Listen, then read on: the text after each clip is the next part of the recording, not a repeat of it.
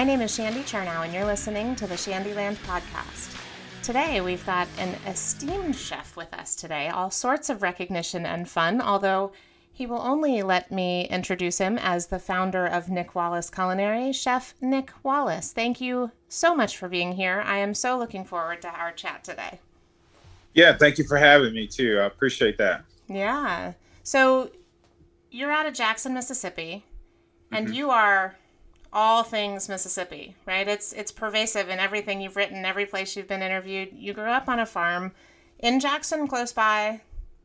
Yeah, close by, twenty miles west uh, in Edwards, Mississippi. All right, and you were taught to cook by the side of your grandmothers. Oh yeah, um, both of those wonderful queens are still here. Um, my uh, one of my grandmothers, uh, her first name is Queen. I saw that. How amazing is that, by the way? Yeah, and she wants to be treated like a queen too, and she got it. Um, and the other one is Miss Linnell, which she's great. She still actually lives on the farm. Wow. Mm-hmm. So how when did you know that that cooking was what you wanted to do? How did you walk down that path?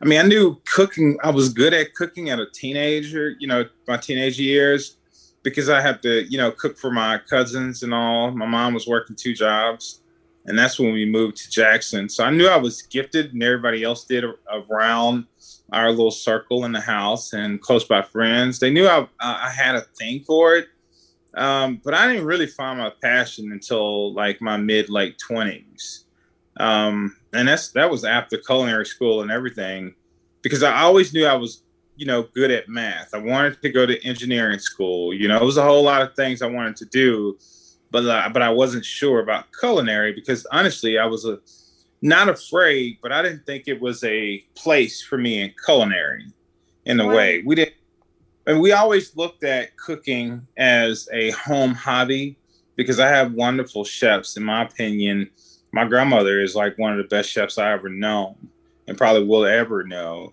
Um, Are but you we tell me which one that is.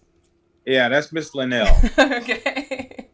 Yeah, I didn't want I didn't want Miss Queen to get mad. She could cook too, but but Miss Linnell is the one that taught me about you know doing you know pickling. Mm. You know, was I was six to seven years old, was wondering why my grandmother was kind of burning herself sometimes by you know dropping these full mason jars in this boiling water, and I'm like, what? Why are you going through this? But on the flip side is her homemade biscuits and her cast iron skillet. I was just wondering, like this peach jelly and jam, you know, are you making this stuff? And she's like, yeah, that, that that's sometimes when I burn myself, I'm making these preserves and all. So, you know, she was, she was totally rooted with it. Um, so I don't know if I had that mindset as I was coming up, but I slowly got it though. You know, it, just, it, it, until that point, it just kind of never occurred to you that this could be something that you could make a real, if you will, career out mm-hmm. of. Yeah, I just did it for a paycheck most of the time. You know, it was a good paycheck, and then when I thought I was taking it serious, I was moving too fast. I thought I was supposed to be a business owner at 19, 20 years old, you know, and I wasn't even ready for that and tried it too. It failed. Um, so I went through the motions and my culinary teacher told me if I really want to find the love, find the passion, start working for um, a hotel group. And she said, I recommend Marriott. She said, it's going to be like boot camp to you. You know, it's going to be just like you going to the army. They're going to teach you how to, they're going to teach you how to dress, how to be on time. You know, they're going to teach you, teach you about etiquette as far as at the tables, you know, everything. And I did that for almost 10 years and traveled the world with them too that's what really gave me my passion after that. I was ready. So was it the traveling or you know that kind of structure that Marriott added? It was the structure and it was the the traveling because I got to see a whole nother side of the world. You know, so, I, I grew up on I grew up on a farm in Mississippi, you know, and coming to Jackson was just like going to Las Vegas and it was just like, you know, 25 miles down the road and wasn't, you know, really totally used to a whole lot of things. So if I would have kept that mindset, and stayed plugged into Jackson and just kept working for a paycheck, I don't think I would have developed to have the mindset that I do now and how I treat people. And, and two, I don't have a lot of fear when now when I'm collaborating with other chefs from other states, you know, I don't have fear when I'm going into a competition. I don't have a whole lot of fear anymore like that. Uh, I'm not a chicken anymore. Like I built up confidence, you know, and now I'm a teacher, I'm a mentor, and I'm a listener, you know, and and I have all those kind of tools which it taught me, you know. Um, but yeah. Yeah, it's interesting that you bring up the travel because actually the next question on my list, sometimes I use my questions, sometimes I don't, but one of the things that I noticed in preparing for this and reading about you and watching videos uh, of you and about you um, was that you talk a lot about how you take Mississippi wherever you go. And it struck me because so many of the chefs that I talk I talk to talk about how travel has really influenced them, and it it kind of seems like you influence your travels with your home as opposed to the other way, and I think that's pretty cool. Yeah, no, absolutely. I appreciate you uh, guiding it just like that, but that's perfect. Yeah, I needed that because the one thing I, I've always been trying to do, even before I found this passion, I was trying to find myself, you know, because, you know, being around in Jackson, to be honest, every African American that you see that's cooking and all, they're cooking bar food. They're they're throwing together Alfredo pasta. They're they're doing, you know, kind of diner food and all. And I honestly don't want to fit into that world. You know, I don't. I don't mind cooking that way, but I don't want to go into that world. It's too many, it's too much of that. And I always wanted to add some sophistication to it. So I know I needed those travels. I know me sitting right here reading books all the time, meeting other chefs, getting to know other chefs, going into other chefs' kitchen and staging and all that really taught me. But if I didn't do the travel, I would have been kind of, you know, still kind of behind the time, which sometimes I think Mississippi is because it's a little slower. So uh, I had to go out there and get it and redefine what I'm supposed to be. But yeah, I got a lot of polishing out there in the world. And I got my butt kicked enough too in my earlier day that I wanted to come back and kind of regroup. And I have some really, really good, strong friends that's mentors and chefs that we are open, honest with each other about things. And this started 10, 15 years ago. So now we do competitions, the James Beard dinners and all. We get together like we're in sync now. We're like an orchestra. You know, like I could play the cello like like I've never could you know, and Mark is over there playing the piano and everything is syncing together. I didn't I didn't actually look at cooking like that before. And this now I could put together things that I know will work, but I have I, I have found my tone in food. And most of all the chefs and all that I have on my payroll that works for me um, and even some of the dishwashers that's now cooks and supervisors and all that kind of stuff there because I like pushing people up. They know the tone of of how I cook, how I eat, and and I don't think if you if you don't develop that, it's kind of have the hard, it's hard to have people right next to you that y'all can kind of grow together. Sure. So I'm glad that Marriott taught me how to be a teacher, a, a listener, and a guider and a provider and all those things because it has to be all in one. Yeah, in one of the interviews, um, I saw that you were talking about how you, you know you have to treat each person differently, mm-hmm. and I've mm-hmm. always been a fan of that. I had a boss who was the opposite of that a long time ago, um, a million lives ago, and it really that experience taught me you know a lot about how to interact with people, and each person needs to be interacted with differently, and, and it's it's always interesting to hear those stories of where those you know empathies and compassions for other humans come from. Mm-hmm. You know? No, absolutely. I went through it too, and and to be honest, like I get embarrassed easily, you know. So I have to make sure that I'm giving my best, no matter if it's my face or my clothing or the way I talk or the way I cook. I get embarrassed very easy. So um, I think that helps me too, because I don't want to embarrass nobody and I don't want nobody to embarrass me. So by having some of those levels in life that I really respect, I don't go overboard with it. I don't think I have to tear people down to get my point across for people to listen to me. You know, I don't have to do that. Like, I think the opposite of that is showing people that you care, you know, get involved with their life, getting involved with people that don't have anything. You know, that that was the one thing that I started that I believe really took my career off is when I started giving back.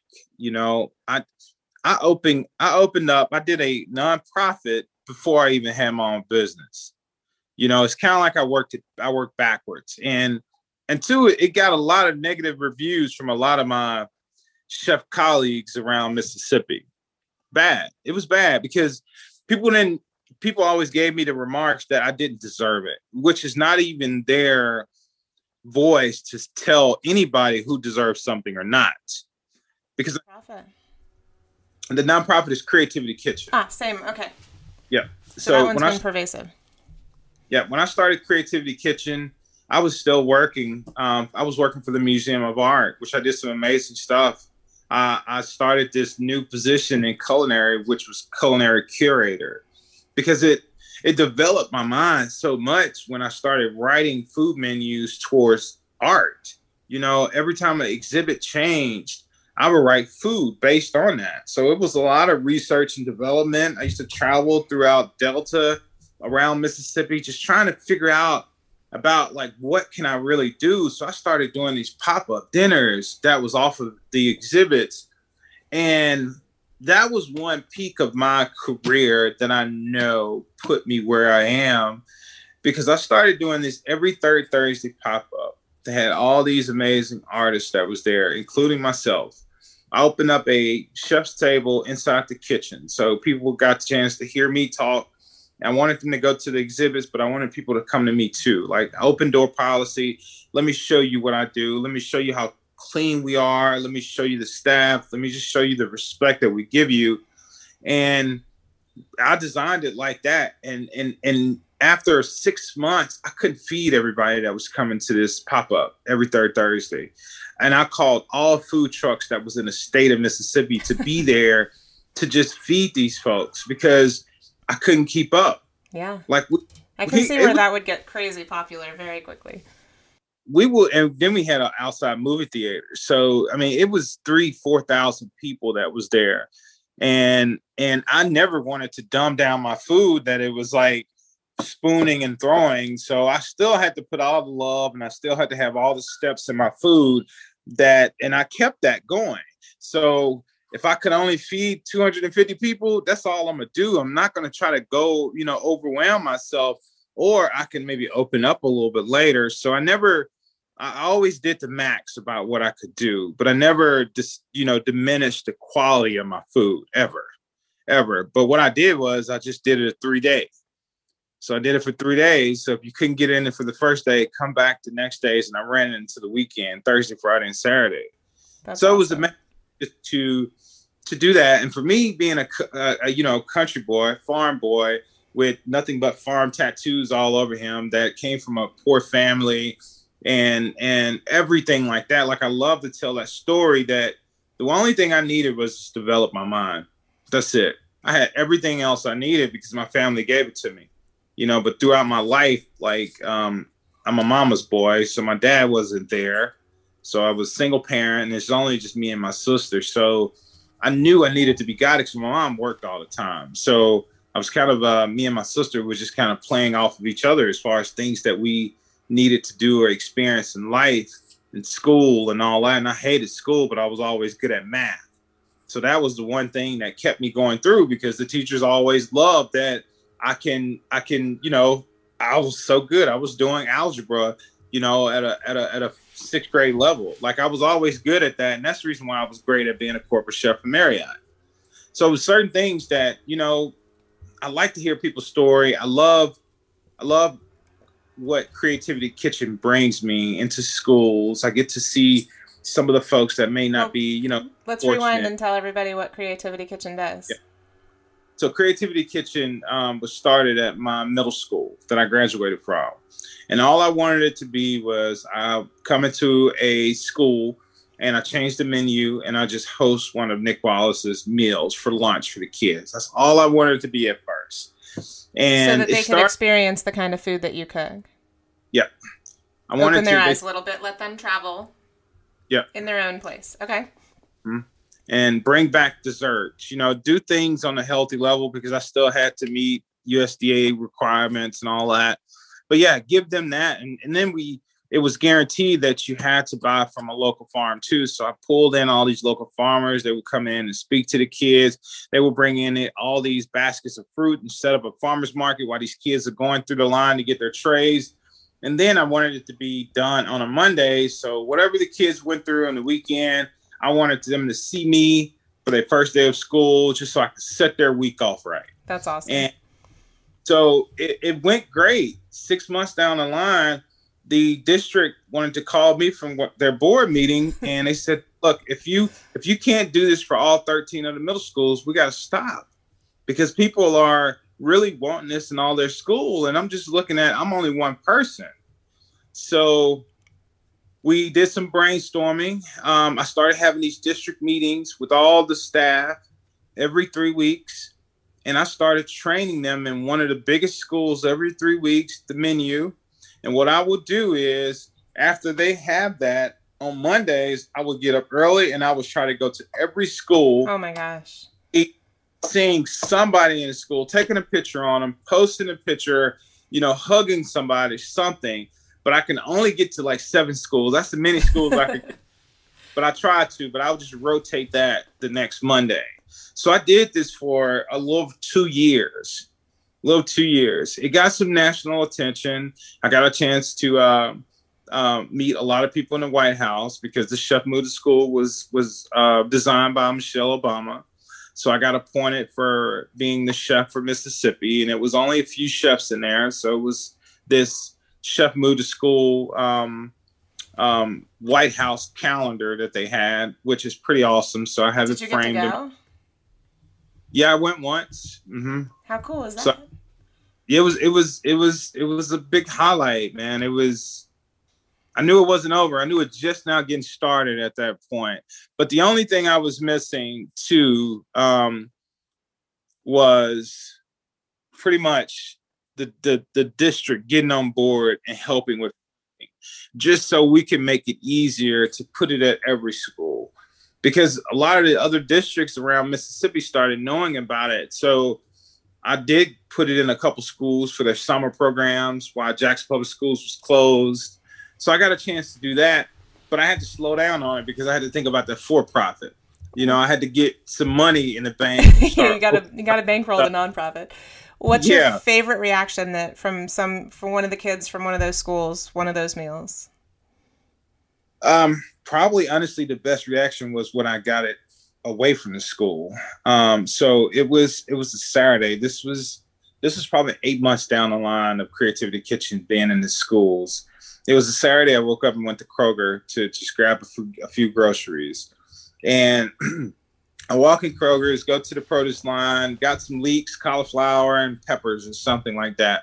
Went over to the fresh bakery area. All I felt was some little shorty ran into me and hugged. and I wasn't sure who, but I just put my my arm over their back and started patting them. And actually, was everything okay? And then it was uh, this little kid named Chad. Once he came back and started talking, I was like, "Yeah, you're Chad from Blackburn." And his parents came over and his parents said, Look, we appreciate you because you have motivated us to be in the kitchen cooking with, you know, their son. And it was just like, thank you. So the parents, like, they all gave me like this big, huge group hug and just saying, like, we appreciate you. But this kid right here at his age is looking up to you, you know, but it's not just him, it's us too. So they're making veggie pizza, the same thing that they had the, the prior week. So, you know, that was probably one of my best moments. And yeah. almost every experience going into a grocery store now has always been that around Jackson. Every time I go. That's amazing. That's got to feel so good. We haven't even talked about, you know, kind of uh, the healthy aspect, the really farm to table mm-hmm. aspect of what it is that you do.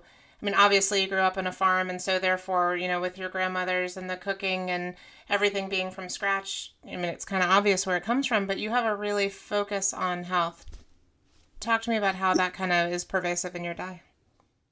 Yeah, so I, I think it's, it's you know it's very conflicting when you know people want to talk about healthy because majority of people think about healthy they think about maybe disgusting bland they think along those lines but so a lot of the times though um i won't put it in my menus like at the restaurant and all i just won't do it the word because healthy. yeah you yeah. can't because they're not going to order it. I mean, they're they're they're they're not, and so I just this is who I am. So every recipe that I write is going to be along those lines. So I don't care what it is. I don't care if we are making fresh pasta. We're just doing like pretty much an Italian. Everything's going to have some type of French technique to it. Um, I don't care if it's a ramen. We're doing ramen night. Whatever we're doing, everything is going to have the healthy component to it. And every dish, single dish, desserts, and everything else is going to have products of Mississippi. Period.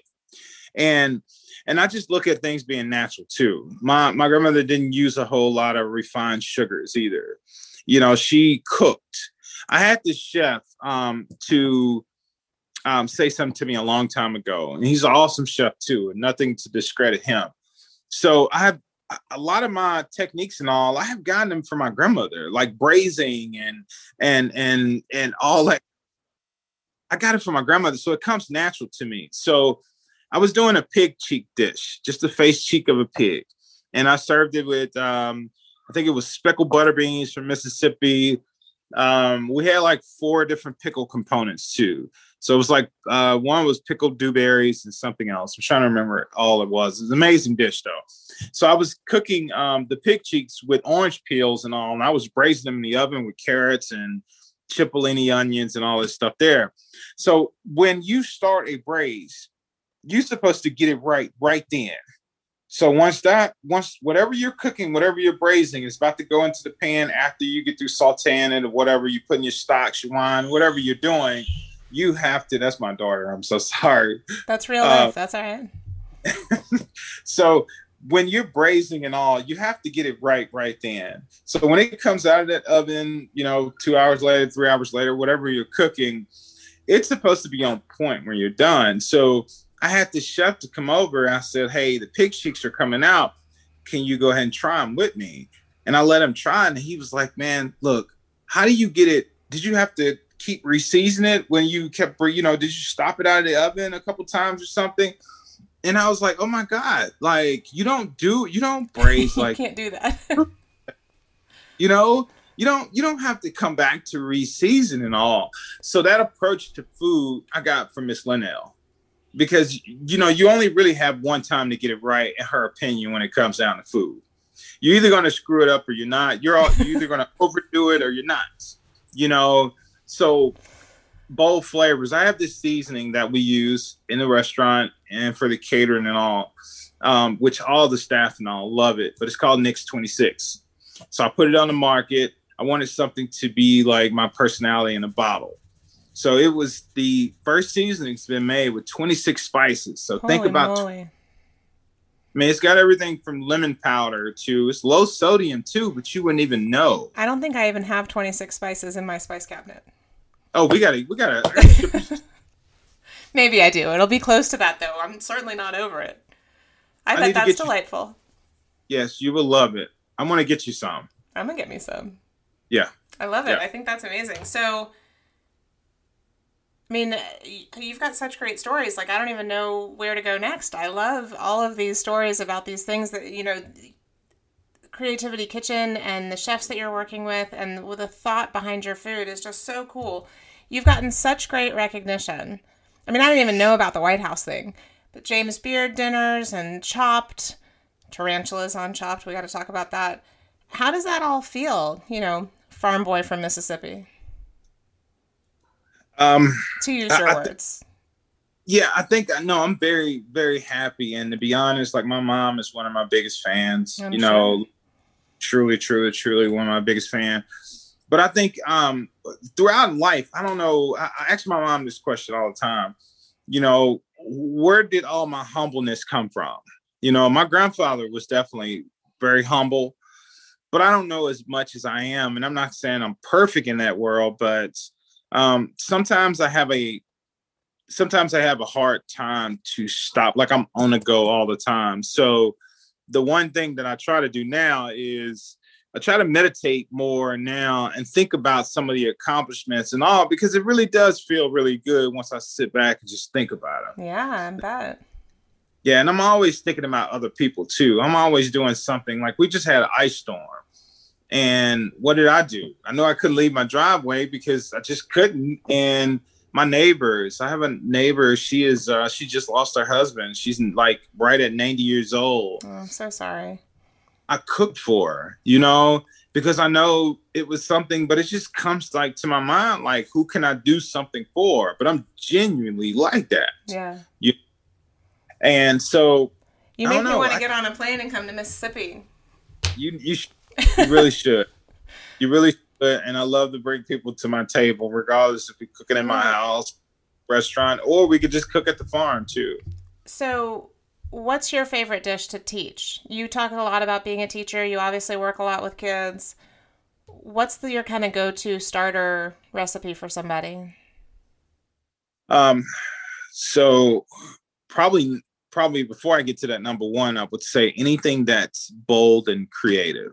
Um, I like I like to put things that make sense um, on the plate, but things that you're not used to seeing on a plate, especially for somebody from Mississippi that's African American, because you know, like I did this dish for um, the stew pot not long ago, and it was basic. I just took uh, some a lamb leg and I deboned it. I sous vide it, and then I packed it. Um, I braised it, and it just and I finished it with smoke. Um, so super easy, very soft texture of the meat, and I served that. I serve the lamb like on a bed of like whipped brie, which I bring up to like 113 degrees, and it gets to that point that you can put it in a um, in a in a blender and just whisk it, and it comes down. It's almost like it's almost like whipped cream in a way. So it's smeared on the plate. So the hot lamb is resting um, on the lamb, just so you can purposely have a piece of that cheese as you bring up the lamb. But that is served with um, whipped sweet potatoes, and the only thing I like to do with sweet potatoes is add a little salt, a little butter, nothing else. That's on the plate too. I like to char up some some type of rutabagas and cauliflower on the plate, just small portions. Carrots have to be there because they have to develop flavors with the lamb. And I like to mix um, harissa with almost making homemade hot sauce. So I take like soybean paste um, that's been fermented and I just use it and make it almost like I'm making a homemade hot sauce, but it's not powerful, like spicy, but more of like a Mediterranean feel. And I wish I could just let you taste all that together. Me too. That's probably everyone yeah. who's listening to this is currently drooling, just so you know. Like they can't even see you describing it, which makes it taste even better. But holy moly! Yeah, it's it's great. But but one of the things that I love to do, especially with a group of people, if we're like doing things, I like to make pasta. So, but I like slow food. So I would say we will make pasta. We would hand cut the pasta, and we will make bolognese sauce which I want that bolognese sauce to take at least four or five hours to prepare, and I want four meats in it too. And I want to cook it in a cast iron Dutch oven. Yes, Beef, four. Pork, veal. Yeah, you could do. I want to do chicken and veal. Chicken and, and veal. Sometimes, right. uh, sometimes I take chicken out and put goat. All right. Goat is really really good in the in the bolognese too. And I think all the meats have levels, almost like your temperature. A- actually, how you put food in, you're supposed to put food in in your refrigerator. Certain things supposed to go at the bottom. Do you know that that whole system? What what goes? I'm not an expert in it, but from a food safety perspective, I have a general idea of how the commercial walk-in should work. Okay, so what's at the top? Vegetation. So let me let me tell you how, and this is so crazy, especially with you being white. Um, I know. I know you're like, where in the hell are you going with this? So, um, uh, single white female is is how it stuck in my head at school. All right. Yeah, it, it, was one of those things. It was like single white female. So I was like, cool.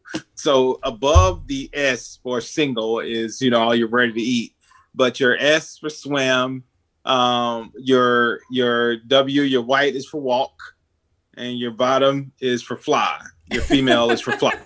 So single white female, and it's like stuck in my brain forever. It's been like 20 something years.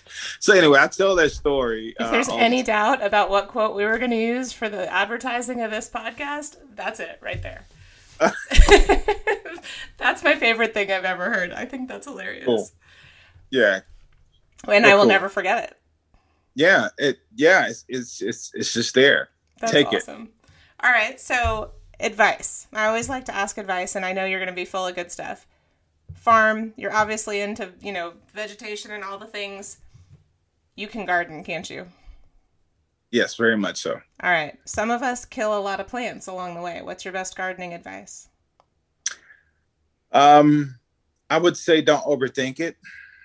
Um, I think some people that maybe is getting into that or haven't had a lot of luck um, they're probably listening to so many videos or something like that that they're you have to know your climate too. You have to know like the area you live in is certain things just going to work or may not work or that season. So i would say that that that research needs to to to work but i tell people all the time just like you need to have a chef as a good friend but you need to have a farmer too that's an even better friend. I encourage people to go one person. Yeah Yes, I encourage people to go to farmers market and just and just talk to farmers and all about certain things about pot and soil and all. But I wouldn't overthink it though, because honestly, honestly, my I, am I have an eight year old um, daughter. She can she does she can plant herbs. Um, she can plant peppers. She knows how to do it she only needs a couple things and just her hands and she got it there and do it. I have an eight year old son and he loves to garden. So cool. Sounds Very like cool. they are made to be friends. All yeah, right so should. advice for people who think i'm a good cook but i don't know that i can make this a career. What would you tell them? Uh, i would tell them that um, you need to have a little bit more faith you know a little bit more confidence in yourself because you're going to need it um, if you're a good cook, you're just a good cook. Um, I'm a cook too, and chef and all is just a title, you know. And I honestly don't like to be called Chef Nick Wallace. I like to be called Nick Wallace just because um, I just don't focus on that one very one plate. I know how to cook very well, but I think any any career that you make has other attachments that you got to be good at too. You know, and if I was good at just cooking, and nothing else, you know, I wouldn't be talking to you about going into schools. I wouldn't be talking to you about none of this stuff. I'll be focused on that one plate. And I never wanted to be that that chef that was locked down on that line just chasing tickets all day. You know, I did it for so long in my life and I, am good at it. Um, but I just don't want that to be my only life that I do. So have a little confidence. And if you're a good cook, you're a good cook. So, speaking of being a good cook, your good cookiness has uh, brought you onto Chopped, which yep. I love, by the way, when I've got a guest who's, you know, been on TV shows like that, because then that's work. I have to watch the episodes again just for preparation, right? Yeah. You had to cook with tarantulas, mm-hmm. like spiders, tarantulas. What? How did that go? I'm not a big fan. No. Mm-mm. I'm not I mean, a big were fan. you like, are you kidding me? Yes. Um, Chris, yeah, Chris Holland, um, one of the chefs that was on that episode with me, he called me yesterday and he was like, Nick, I'm gonna send you some spiders for your birthday. And I was like, you want the phone call to end? Um, so, um, no, I'm, I'm not a big fan of spiders at all. And when I seen spiders in that can, and then I was starting to, you know, be at ease a little bit because honestly, I didn't know what to expect once you're opening up that box, and then you, you know, you're. Is it really about, real? Like in that moment, you're seeing it. There's no preparation. Like it's. No, what we're right seeing is is how it goes. Yes, yes. So didn't know exactly what to expect um, because once you open up the box, all the chefs are seeing it at the first time. Now, me, what threw me off is I didn't see the spider in there at first. Now I, I, I think like two two of the other chefs down, you know, they started calling out spiders at that point, and then my eyes started focusing in where that spider was because you know when you're on that show, you got mm so many on your mind be everywhere because I want to think about the next dish, but you know I don't know what these ingredients are. So I honestly flatlined at that point because I wasn't sure. Like, what what in the world am I gonna do with spiders? I don't I don't cook with spiders, and I really don't want to. Yeah. Um, What are your thoughts on on those? You know, I, I realize that they're doing it for good TV shock value, and obviously it worked because here we are talking about it, right? But I mean, would it be a better competition to have kind of less crazy stuff? No, you need the craziness. Need the crazy, even mm-hmm. if it's mm-hmm. tarantulas. Yeah, you need the crazy because it it and to be honest too, um, if I was a judge and they was prepping me to tell chefs about this, I would be so excited about telling them this, and then then I'm sure I would get a chance to sample this. But the chefs probably don't know because you from the south or something. I mean, if you're not traveling overseas or something, you're probably not dealing with spiders. Probably not. But you know, when I taste, I had to build up enough courage to open up that can and to yeah. I had to. Oh my god. Because yeah. so when I tried it, um, I was just hoping nothing moved in there, but I'm like, what can survive in a can? Um, so I tried it. It tastes like cardboard. This is exactly what it tastes like. So then I knew it was a flat vessel. Then I could just go any direction, but it's not going to do anything to nothing that I'm gonna do other than texture. It's not going to add no kind of value to nothing so other than crunchy hoe cakes the French hoe cakes. We talked about the hoe cakes too. he put them on his menu in New York. Uh, Did he really? yeah, yeah. He's got Nick's favorite hoe cake on there. Yeah. That's awesome. I love that. Yeah. So tell everybody who's listening where they can connect with you and Nick Wallace uh, Culinary and Creativity Kitchen online. So you can connect with me at um, Nick Wallace com online and connect with me through my website or uh, all of my social media cha- channels are um, Nick Wallace or Nick Wallace Culinary, uh, except Twitter. Twitter is Reflection Chef with no S, just Reflection Chef. Um, you you can. That's out ahead. of nowhere. Nick Wallace yeah, Culinary, except everywhere but Twitter, where it's Reflection Chef. Yeah, um, I had this thing about reflection, this word reflection that I couldn't get over you know, and I still have this thing about the word reflection because that's what, you know, my dad used to tell me all the time. And then he recently passed too, but he used to tell me that all the time. So I named my Twitter, my first account was Reflection Chef because I always wanted to be a reflection.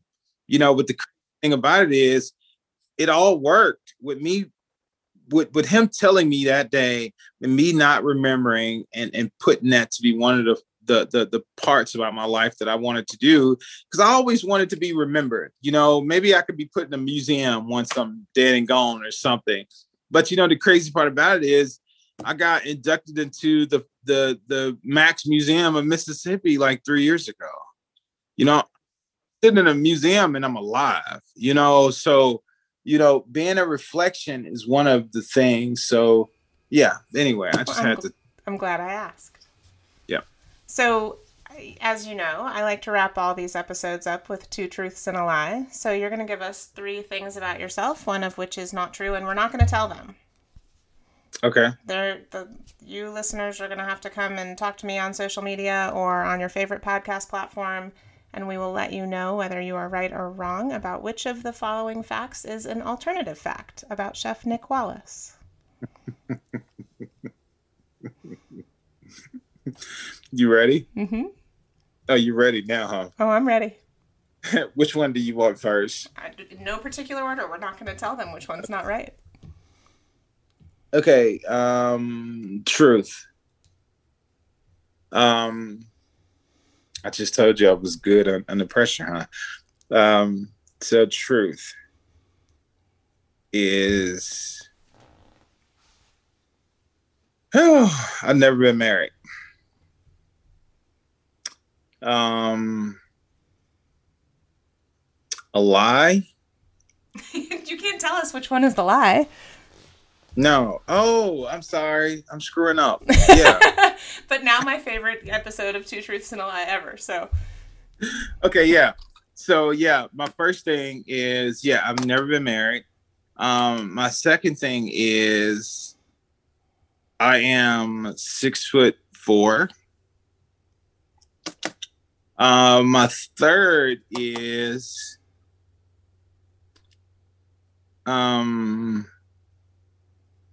I want to be a model. And you could be. All right. Well, thank you so much for being on the show today. You are amazing, and I love every single one of your stories. I'm going to go get me some Nix 26, as should everyone else who's listening to this. Thank you for being here. Listeners, thank you for listening. And as always, we'll talk to you soon.